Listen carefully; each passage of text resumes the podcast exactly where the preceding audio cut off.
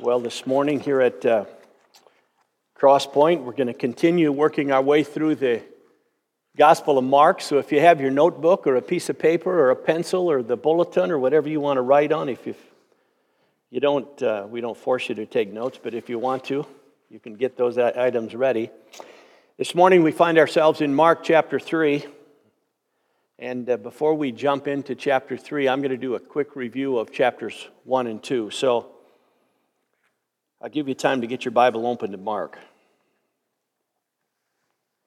Mark chapter 1, Jesus invited the first of his 12 disciples to come and follow him. In fact, that was the title we came up with for chapter 1. And if you're going to be, uh, well, you may or may not be like me, but in my Bible, right next to Mark chapter 1, verse 1, now I have written this little phrase come and follow him. So I will know until I get rid of this Bible, which will probably never happen or until I go to heaven, if ever I want to look back in the Gospel of Mark, I will know that Mark chapter 1 is about come follow him.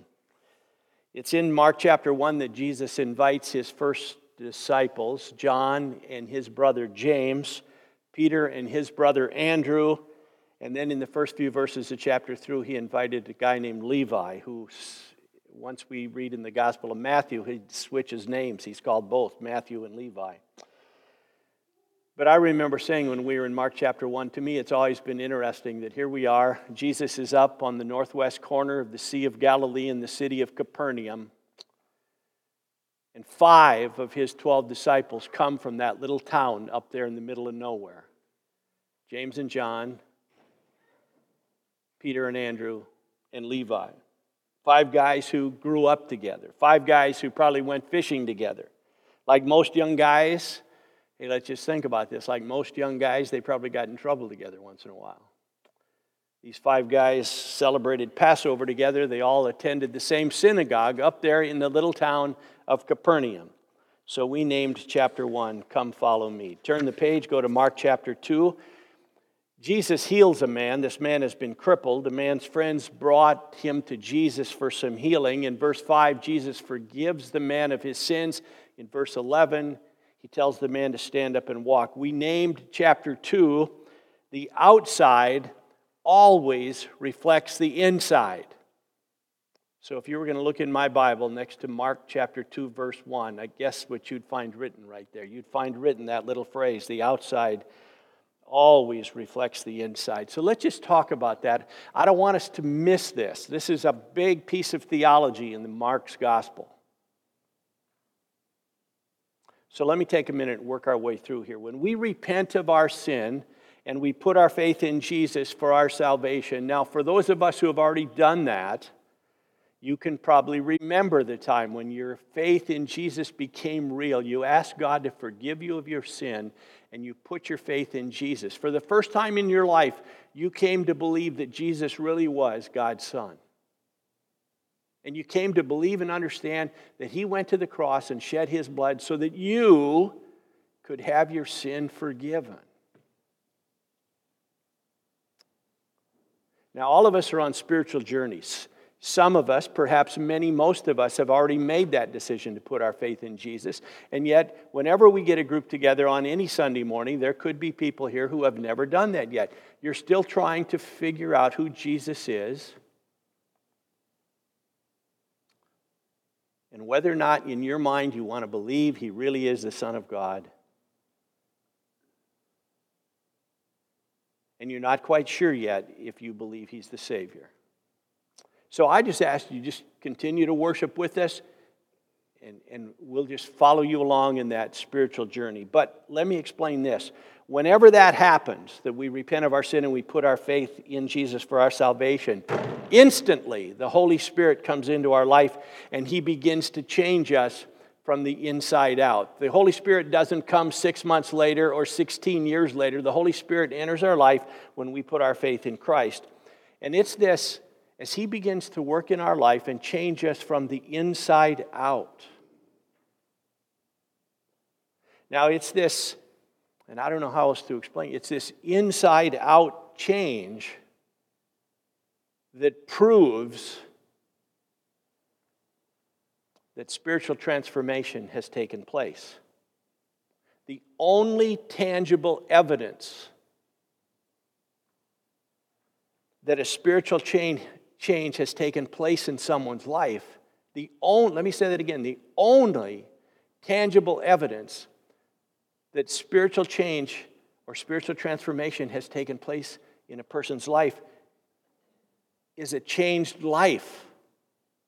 That's the only evidence that we have. Titus, if you want to turn in your Bibles or follow along on the screen, Titus 3:5 says this He saved us, not because of works done by us in righteousness, but according to his own mercy, by the washing of regeneration and renewal of the Holy Spirit. Wayne Grudem is a professor of theology at Phoenix Seminary in, you can imagine where, Phoenix, Arizona. He describes this process of regeneration like this. He says it involves a definite break from the ruling power and love of sin so that the believer is no longer ruled or dominated by sin and no longer loves to sin. That's how he describes this regeneration that we talk about in Titus 3 5. The Apostle Paul talks about the same thing in Romans chapter 6. In verse 11, the Apostle Paul says, So you must consider yourselves dead to sin and alive to God. In verse 14, he says, For sin will have no dominion over you. And in verse 18, he says, We have been set free from sin. That's this whole spiritual transformation that takes place. Now, let me sum it up by saying this. If someone's life someone who professes faith in Jesus Christ, if their life does not reflect significant external changes, it probably means that they have not truly repented of their faith and or they have not put their faith in Jesus. They may think they've put their faith in Jesus, but it isn't real. Because, and before we get to Mark 3, I want to make sure we understand this. This theological principle that takes place in the first 12 verses of Mark chapter 2 is just this the outside of a person's life always reflects what's happening on the inside. Okay? We'll come back to that again in the weeks ahead. Let's turn the page. Let's go to Mark chapter 3. Now, even before, I keep hesitating here, even before we talk too much about Mark chapter 3, I want to say something about this, this book that we hold in our hands. How many have one, have one of these with you? How many? Let me see it. How many, whether it's electronic version or the paper version, or maybe some of us still have an old scroll laying around someplace. Let me say something about this book that we call the Bible. In 2019, that's where we're at, right? 2019. We have been, and I'm in the same boat when I'm sitting there listening to somebody else preach, we have become so accustomed to hearing our pastor identify a specific chapter and verse that most of us, once we understand the passage, we can turn to that passage in our Bible with little or no effort. And I could give you a reference this morning, like I did five minutes ago, and said, let's all turn to Mark chapter 1. And within a minute or two, everybody's there. But let's remind ourselves when Mark wrote this, well, we call it a gospel, the same words mean good news. When Mark wrote his story about the good news of Jesus, it was different than the form we have today. When Mark wrote, there were no chapters and no verses. Okay? Each of these 66 books was just a long, continuous story on a scroll, and it just went on and on and on. There are people who have studied Greek that believe that on those scrolls there were no uppercase letters and lowercase letters, it was just all Greek. There are people who believe there were no punctuation. In other words, there's no period that would tell us where one sentence stops and where the next one begins. So it would make a little challenging here. So it was hundreds of years after Mark wrote his good news about Jesus. In fact, it was 1,200 years, that'd be 12 centuries after Mark wrote his gospel, that the Bible was divided into chapters and verses. Okay? The only reason it's divided into chapter and, chapters and verses is to help us find more specific passages easier. Now, let me give you an example. If I said this morning, let's say, let's say that this book we hold in our hands has 66 books, but it has no chapters and no verses. Now, imagine the challenge if I said, let's all turn to that passage in Psalms that talks about the Lord is my shepherd. And that's the only reference I can give you. And some of us are going to think, well, now let's see, that's in Psalms. Yeah, he told me that, so I can get to Psalms. Is that in the beginning of Psalms, or is that in the middle of Psalms? Or no, I think it's at the end of Psalms. Now I think it's at the beginning, but is it at the beginning of the beginning, or the middle of the beginning, or the end of the where? Can you imagine how long it would take if your book only had chapters? Or didn't even have chapters, didn't have verses. But see, it's a whole different world in 2019 because I can say, let's turn to Psalm 23 1. And within a minute, everybody in the room is in Psalm 23 1, where it says, The Lord is my shepherd. Some of you with those electronic gizmo things are there within three seconds. But for us old fashioned people with paper, but I'll get there. Just give me a few more seconds. Let's say that uh, I suggested we turn to that verse in the New Testament. It's in the Gospel of John that says, For God so loved the world. Well, now, where's that at? Is that in the, be, is that in the beginning of John, or is that in the middle of John, or is that at the end of John? And somebody says, I think it's at the end of John. Well, is it at the very end of John, or is it at the sort of like the end of John, or is it more toward the. But when I tell you this morning, just turn to John 3.16 within a minute. We're all there. So see the value of that these chapters and verses place. The, the chapters first came to be, I can tell you this, in 1227 when an Archbishop of Canterbury decided to put chapters in the Bible. So from the time Mark wrote his gospel in the beginning, the middle of the first century, until we end up with chapters, it's 1,200 years later. Then there's a Hebrew guy uh, who puts in the verses in the Old Testament in 1448. Okay, so that's another give or take a couple hundred years after we had chapters. And then the New Testament, the Greek New Testament, was divided into verses in 1555. So we're still almost 500 years away. Almost every Bible that's been published and printed since 1555 has chapters and verses. Now, the reason I'm telling you this is there are a few places where we now realize that they didn't realize this before. There are a few places where we now realize that chapter divisions could have been, or maybe they should have been, in a different place. Maybe the chapter should have begun earlier or later, whatever it is. Our passage that we're going to look at today in what you and I call Mark 3, this is one of those places that got mixed up. Now turn to Mark chapter 3. Mark chapter Mark chapter 2 should have ended after Mark 2:22. Or it should have continued all the way to what you and I call Mark 3 verse 6.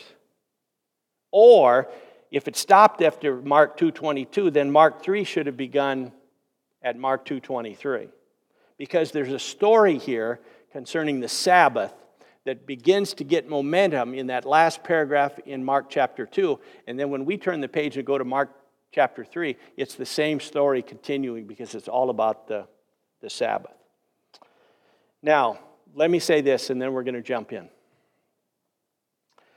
You know, there are now, in 2019, there are now, imagine how, how long it took to put this text into chapters and verses. There are now Bibles being published with no chapters and no verses. Okay? So we, if we call that progress, now it's for part of me it seems like we've taken a step backward. But the reason we're now publishing Bibles with no chapters and verses is not to cause problems and anxiety, it's to help us. There are people who believe that if we have Bibles without chapters and verses, we will just focus on what we're reading instead of getting all complicated with these man made divisions. So I think there's a time and a place to have a Bible with no chapters and no verses. If I want to sit in my favorite chair at home and just read scripture, I don't need to be confused about the chapters and verses. But if you're going to buy one of those Bibles, don't bring it to church on Sunday. That's the kind of Bible that you put in your favorite chair and you leave it at home because if you bring it to here, to church, or you bring it to Bible study, you're just going to be all confused because you won't be able to find the references. So for our passage this morning, let's begin reading. I'm going to read, you can follow along. We're going to read, guess what? We're going back to Mark 2:23, which I think should be Mark chapter 3 verse 1. But that's just me. We're going to read from Mark 2:23 through Mark 3:6. Get your pencil ready. Verse 23 reads like this. One Sabbath, underline the word Sabbath. One Sabbath he was going through the grain fields and as they made their way the disciples began to pluck heads of grain. And the Pharisees, underline the word Pharisees, and the Pharisees were saying to him, Look, why are they doing what is not lawful on the Sabbath? Underline the word Sabbath. And he said to them, Have you never read what David did when he was in need and was hungry?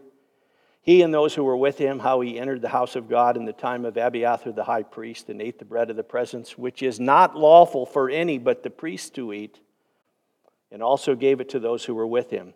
And he said to them, underline the word them, that's a reference back to the Pharisees. And he said to them, The Sabbath, underline the Sabbath, the Sabbath was made for man, not man for the Sabbath, underline Sabbath. Verse 28 So the Son of Man is Lord even of the Sabbath, underline Sabbath. Chapter 3, verse 1 Again he entered the synagogue, and a man was there who had a withered hand, and they watched Jesus, underlined they. That's another reference to the Pharisees. And they watched Jesus to see whether he would heal him on the Sabbath underline Sabbath. So that they, underlined they, that's the Pharisees, so that they might accuse him. And he said to the man with the withered hand, Come here. And he said to them, underline them, Is it lawful on the Sabbath, underline Sabbath, is it lawful on the Sabbath to do good or to do harm, to save life or to kill? But they, underline they, were silent. And he looked around at them, underline them, with anger, grieved at their hardness of heart, underlined there. And he said to the man, Stretch out your hand. He stretched it out, and his hand was restored. The Pharisees, underlined Pharisees, the Pharisees went out and immediately held counsel with the Herodians against him, how to destroy him. Now, the story at the end of Mark chapter 2 is about what is legal or illegal, what is permissible or not permissible on the Sabbath. And that story flows directly into Mark 3, where Jesus is now involved in healing a man. When? On the Sabbath. Both paragraphs involve conflicts between Jesus and these guys who are over here like a little puppy. How many of us have ever had a puppy just nipping on your heels all the time? In the New Testament, they're known as Pharisees. You know who they are. They hang around church sometimes. They're never happy. Yeah, you haven't seen them smile in 14 years. But they're there. They never miss a service. They're always trying to find fault. Both paragraphs involve conflicts between Jesus and the Pharisees concerning things that Jesus is doing on the Sabbath. Now, there's this this ongoing theological misunderstanding that was taking place at the time of Jesus and it went like this that people who have poor health and or complications from health or if they're suffering any kind of crippling disease any and all crippling diseases there was a misunderstanding and they were convinced at that time that the reason people suffered like that was because of sin. And it's wrong. It was wrong then and it's wrong today. In fact, the best example we have, hold keep your one hand there in Mark 2 or 3 wherever we're at and turn to John chapter 9. This is the best example where Jesus points this out. John chapter 9, I think the verses are on the screen. Verses 1 and 2 it says as he passed by he saw a man blind from birth and his disciples asked him, "Rabbi, who sinned?" This man or his parents that he was born blind. In the next verse, Jesus makes it plain that this blindness is not the result of someone's sin. Verse 3 says, It's not, it was not that this man sinned or his parents, but that the works of God might be displayed in him. Okay, so now I want you to kind of, you know, at home the other day, Sharon was making these delicious blueberry muffins. Boy, we should have brought them for everybody, but I ate them all and there's none left. So, so just imagine you're at home and you've got these two big bowls out and you're making this recipe. So I'm going to give you a recipe. We need two bowls. In the first bowl, we put this we put this bad theology. Some people want to call it misunderstanding, but in the first bowl, we're going to put this bad theology that poor health is the result of sin, okay? So keep that in one bowl. In the other bowl, we're going to put all these Jewish laws that declared that crippled and injured people could not enter the temple, okay? So now I want you to take these two bowls and I want you to mix them together. And that's what's happening here in Mark chapter 3. The reference to this goes way back to the Old Testament, chapter 21 in Leviticus. Let me read five verses that talk about the fact that these there are people who are welcome to come in the temple, and then there's other people who are not welcome. And in Leviticus 21, beginning in verse 16, we find a list of people who are not welcome. And the Lord said to Moses, saying, Speak to Aaron saying, None of your offspring throughout their generations who has a blemish may approach to offer the bread of his God. For no one who has a blemish shall draw near a man blind or lame, or one who has a mutilated face or a limb too long, or a man who has an injured foot or an injured hand, or a hunchback or a dwarf, or a man with a defect in his sight, or an itching disease, or scabs, or crushed testicles no man of the offspring of Aaron the priest who has a blemish shall come near to offer the Lord's food offerings. Since he has a blemish, he shall not come near to offer the bread of his God. Now, these Pharisees, powerful people, they were this powerful religious group within Judaism who were here at the time of Jesus. They were known for their their emphasis on living devout lives. Let me tell you, I am all in favor of living the kind of life that brings honor and glory to God. Amen? Okay, but these guys took it too far.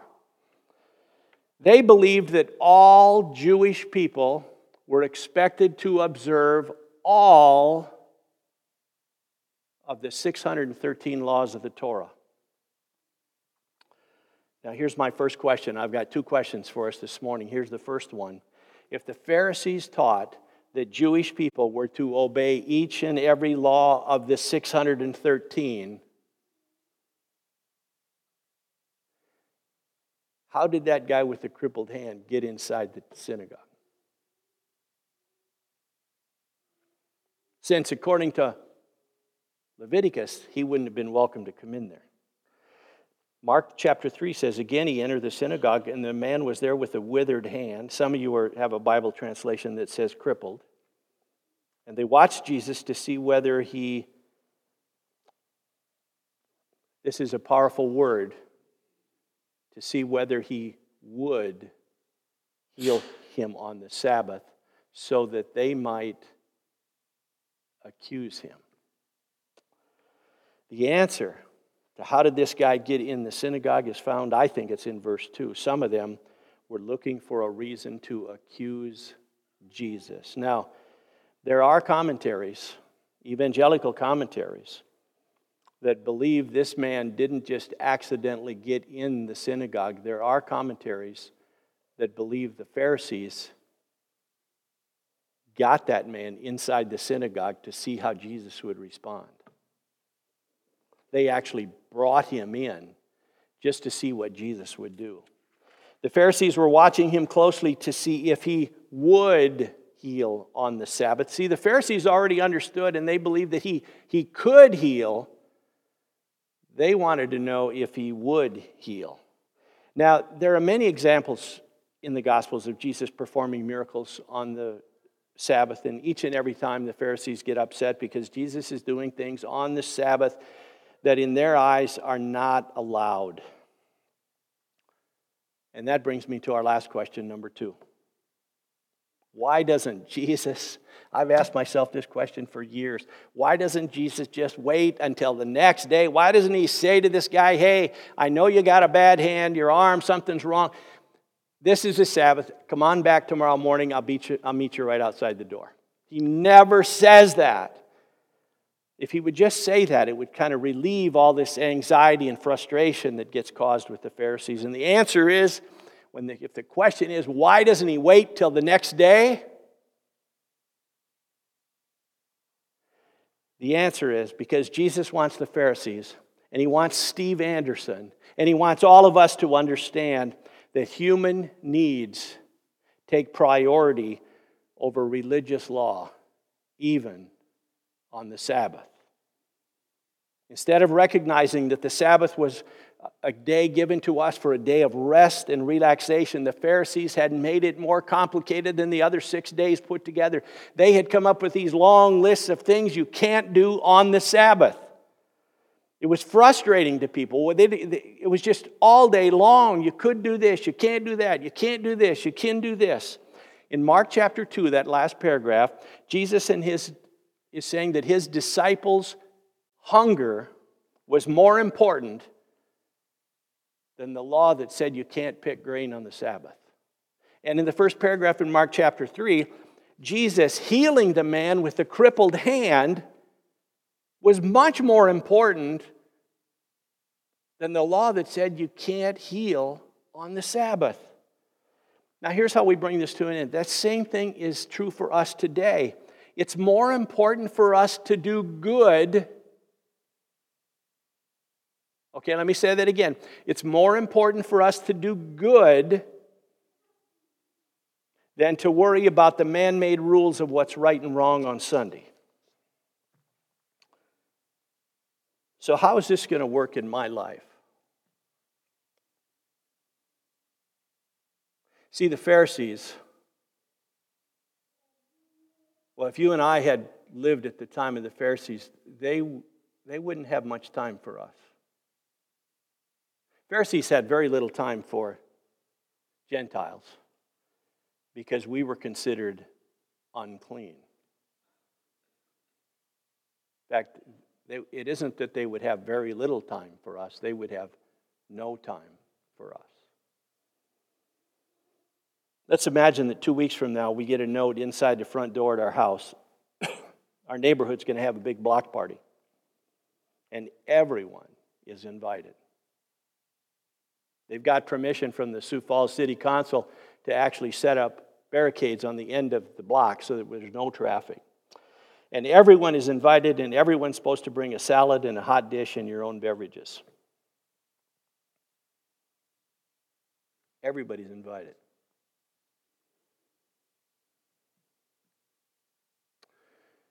The Christian family that lives across the street is invited. The atheist family that lives next to them, they're invited. The alcoholics that live in the next house, they're invited. The recovering drug addicts that live three doors over here, they're invited. The Muslims who live down the street, they're invited. The atheists who live down the street, they're invited. The lesbian couple down on the corner, they're invited. Because everybody is invited. We have a block party. Now, let me ask you this what do you think will make a bigger impression on your neighbors and what they think about Christians? If you show up at the picnic and sit next to your neighbors who are drinking a beverage that you don't approve of, or if you ignore them and stay home because you don't want anything to do with non Christians. What would Jesus do?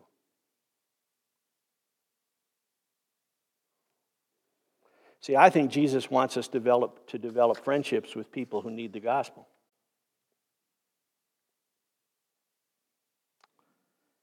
I think he wants us to develop friendships that will hopefully at some time in the future allow us the opportunity to talk to them about Jesus. But you know what I've learned over the years? I'm a lot like you. I am a lot like you. In fact, I think we're all the same. If I'm sitting at home after a long day and it's 7 o'clock at night, I don't want somebody knocking on my front door that I don't know who they are. I don't want strangers coming to my door trying to sell me something. And I don't care whether it's religion or Pizza Hut coupons. They were just there a week ago. Or they're coming selling me discount oil changes for my car at a certain garage here in town. I don't want them. I've had a long day. I don't want strangers knocking on my door. But if a friend of mine, if someone who's taken the time to develop a friendship with me, someone who's already convinced me that they really care about me. If they want to knock on my door and talk, I'll jump up, answer the door, invite them in, have a cup of coffee, and we can talk for the next two hours.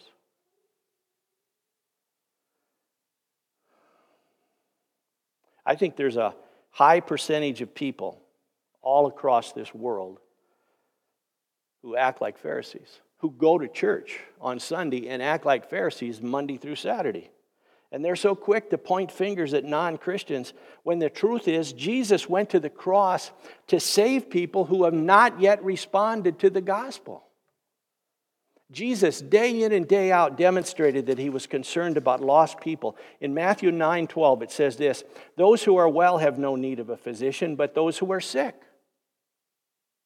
In verse 35, it says, And Jesus went throughout all the cities and villages, teaching in the synagogues and proclaiming the gospel of the kingdom in healing every disease and every affliction. When he saw the crowds, he had compassion for them because they were harassed and helpless like sheep without a shepherd. I, have learned this in life. We don't need to tell people they're sinners, they already know they're sinners. I have never met anybody who didn't believe they were a sinner. They already know they're sinners. We don't need to tell them they're sinners. We need to tell them that Jesus loves them.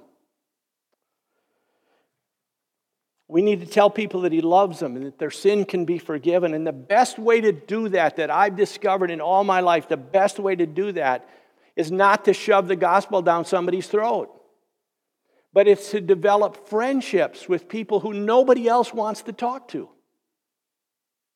It's to develop friendships with those people who live in our neighborhood that do things that I don't approve of. Go golfing with them, go out for lunch with them, become friends. And over the course of time, develop that friendship so that you can talk about it and you can tell them what Jesus means to you. I'm going to rename chapter 3. I haven't given it a name yet, right? But as long as I'm the one preaching, I'm the one that gets to come up with the names. My title for chapter 3 is this Having a Heart for People Who Need Jesus. Whether it's Saturday, Sunday, Monday, Tuesday, Wednesday, Thursday, or Friday. Just become friends out there with people who don't know Jesus. It's so easy in church that we hang around with our church friends. I think Jesus wants us to become friends that don't know anything about the gospel. Amen? Amen. Our assignment for next week read chapter 4, Gospel of Mark. We'll pick it up there next week. Let me close in a word of prayer, and we're going to ask the ushers to come and take this morning's offering. Dear Heavenly Father, we thank you that Jesus died on the cross for our sin, and that, and that, we live in a world, not just here in Sioux Falls and not just here in the United States, but all around the world, we live in a world where millions of people have never heard the gospel. Billions of people. The last number I heard was, I think, 3 billion people of the 7 billion people who live on this planet have never heard the name Jesus. So, Lord, help us to try and figure out how we can become friends with people who don't know Jesus. And Lord, I ask that you'd walk with us the next seven days until we can come back again next Sunday and worship you together again. In Jesus' name we pray. Amen.